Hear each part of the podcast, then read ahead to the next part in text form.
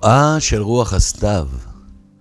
אז אולי היה פעם עולם טוב יותר, מלמלתי לעצמי שעה שישראל התמתחה לה בחגים והתכוננה לבדיקות האנטיגן המהירות לילדים בחזרה לבית הספר.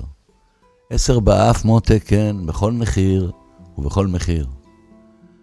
טוב, לפחות מבחינה אקלימית, פעם היה בטוח יחסית, כי השמש זרחה בזמן, והקרחונים עדיין היו קרחונים שלא נמסו. אבל אז הגיעו הצהרות, וכשהסופר הבריטי איין פלמינג הבחין שהעולם זועק לגיבוריו, הוא המציא ג'יימס בונד 007. תגיד, מאיפה הבאת את השם הזה? שאלה אותו אשתו. והוא ענה לה שבונד נשמע לו שם סקסי, רומנטי, גברי ומצליח. והוא צדק. סרטי ג'יימס בונד היו הצלחה מטורפת. ג'יימס רדף ג'יימס. הוא קפץ, צחה, נשק, ונראה היה כמי שיכול לנצח את כל כוחות הרשע בעולם. אז כש-yes החליטו להמריץ אותו בערוץ ג'יימס בונדי מיוחד בחג, התרגשתי, כי נזכרתי שאת בונד הראשון ראיתי בשנת 1962, כשהייתי מאוהב, ועדיין היו לי רעיונות על צדק ואמת. וכשנתקלתי אז בחושך שבאולם, בשון קונרי שגילם אותו בסרט הראשון, דוקטור נו, חשבתי שאפשר עם סוכן אחד, בעל פאה ושערות על החזה, להרוג את כל החארות בעולם. בכלל, בימים ההם רצינו להיות בונדים. רצינו גם לחיות ב bonding. ובכלל רצינו המון. אבל השבוע ממרחק הזמן, ובחמש דקות צפייה בקטעים חולפים בערוץ שעברו לי לנגד העיניים מגולפינגר או אה, קזינו רויאל, או אתה חי רק פעמיים, הבנתי שסוכן 007 הרשה לעצמו גם להרוג וגם לקחת הכל מהכל. מנשים כמו אורסולה אנדרס ועד סירות מתנפחות שנוסעות ביבשה. ושעונים חכמים, שעונים, כן, שעוני יד כאלה, שהיה מכין לו מי שכונה Q, שהיה מזמן צריך לזכות בפרס הנעבך להמצאות הנעבכיות שלו.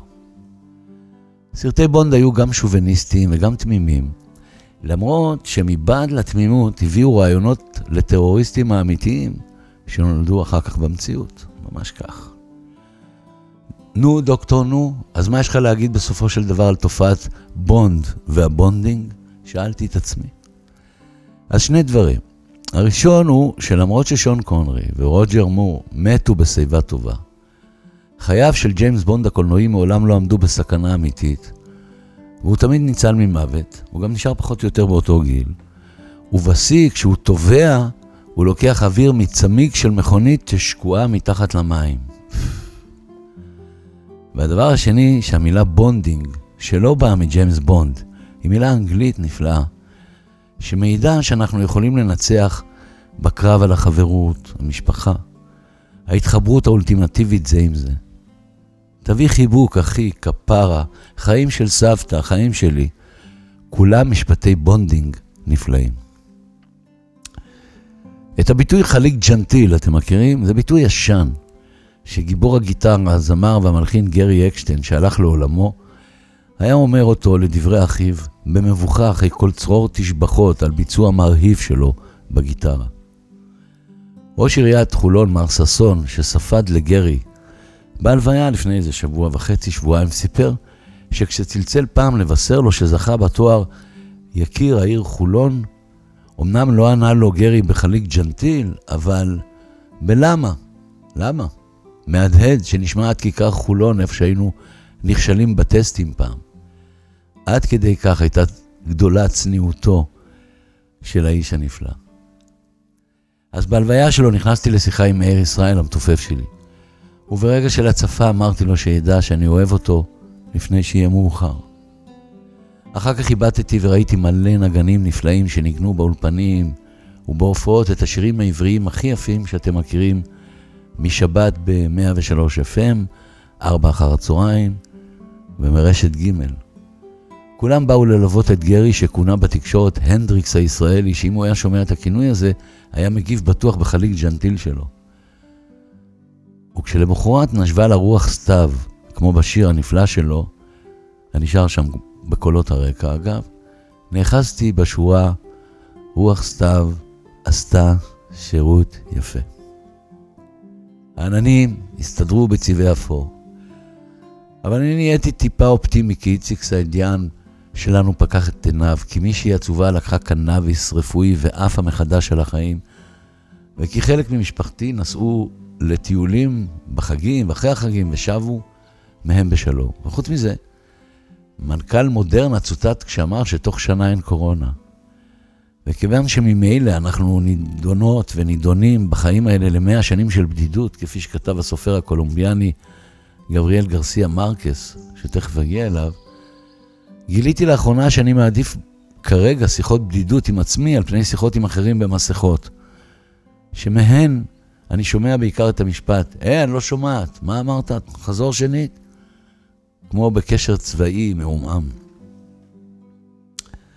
בחגים אחזתי חזק בביוגרפיה של הסופר הקולומביאני וחתן פרס נובל גבריאל גרסיה מרקס, ועם הספר בעל ה-650 עמודים שנכתב אודותיו, נסחבתי כמי שסוחב תרמיל עם אה, בגד ים ושנורקל במקרה וייתקל בים.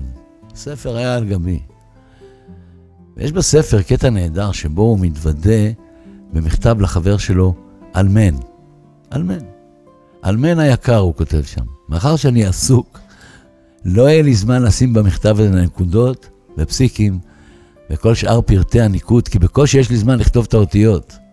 עוד פעם, מאחר שאני עסוק, לא יהיה לי זמן לשים במכתב הזה נקודות ופסיקים, וכל שאר פרטי הניקוד, כי בקושי יש לי זמן לכתוב את האותיות. האמת, אוי כמה צחקתי. כי אם נניח אני הייתי כותב ככה לחברי אלעדיק, הוא היה מוריד עליי פטיש.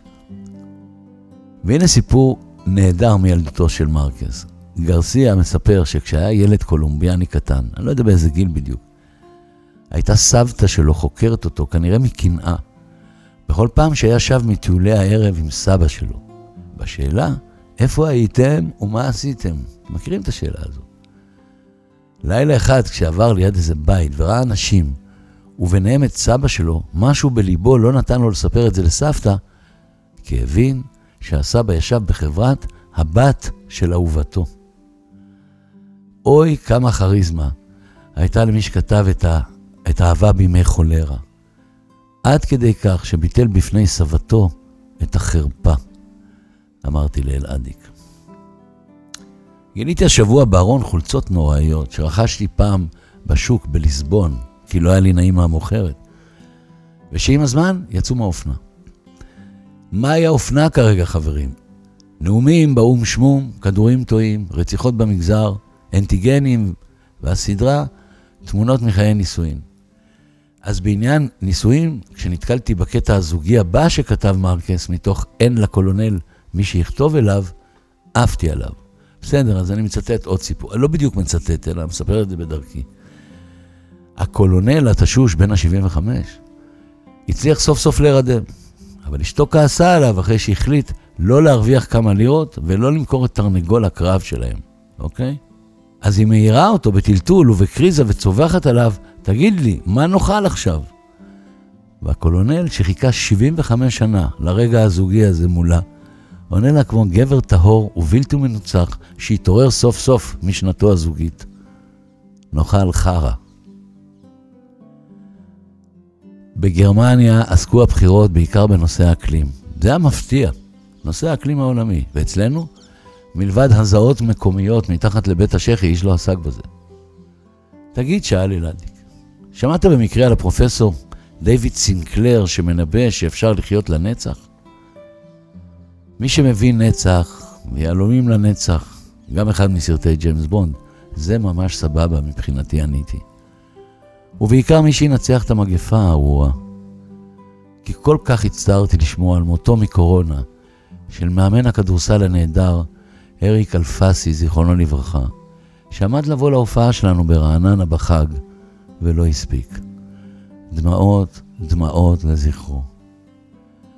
וכשהרמתי ראשי לשמיים למול הרוח הסתווית, החרישית, לחשתי, יאללה גרי, נגן לנו סולו מרגש וחליק ג'נטיל. שזה, למי שעדיין לא יודע, ביטוי למספיק, די, בסטה, חלאס, חלסנה ופוס מכל החרא בעולם. כפי שכינה את זה הקולונל מהסיפור של גרסיה מרקס. ושניסה להציל אותנו ממנו, ג'יימס בונד האלמותי. בסוף, שלום אדוני המלך, איפה הייתם ומה עשיתם? שאלה סבתא של גרסיה את נכדה, ואני עניתי במקומה. היינו שם ופה, וראינו חצבים, כי הגיעו הסתווים. זהו.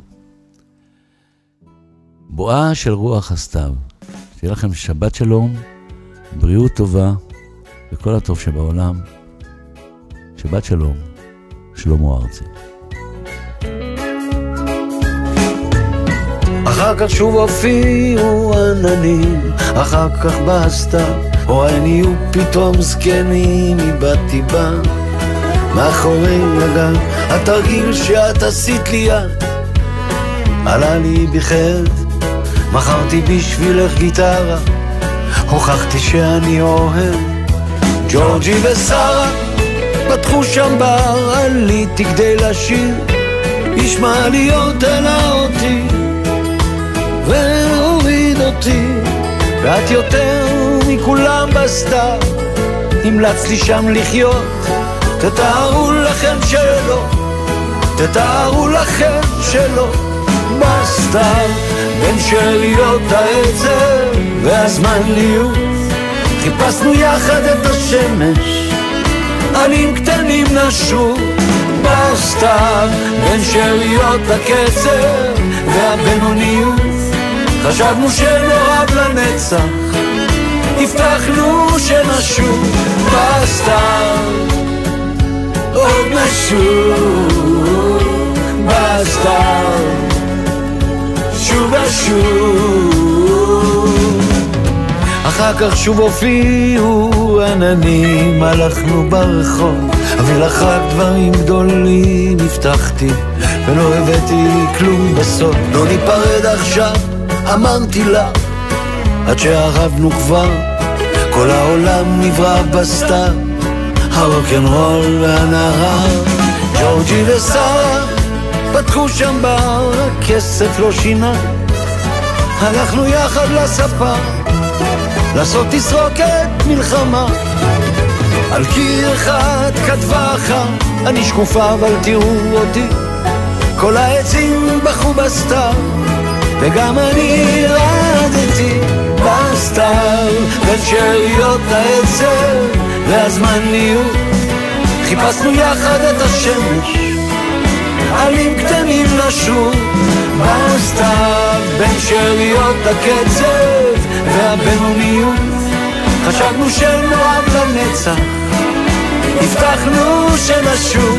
בסתיו עוד נשוב בסתיו שוב ושוב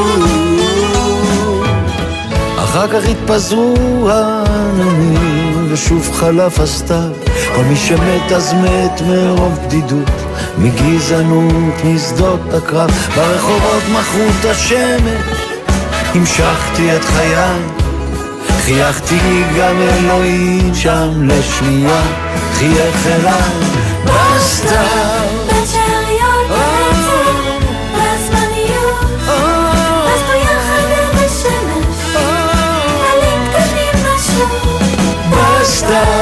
המשריות הקצב והבינוניות.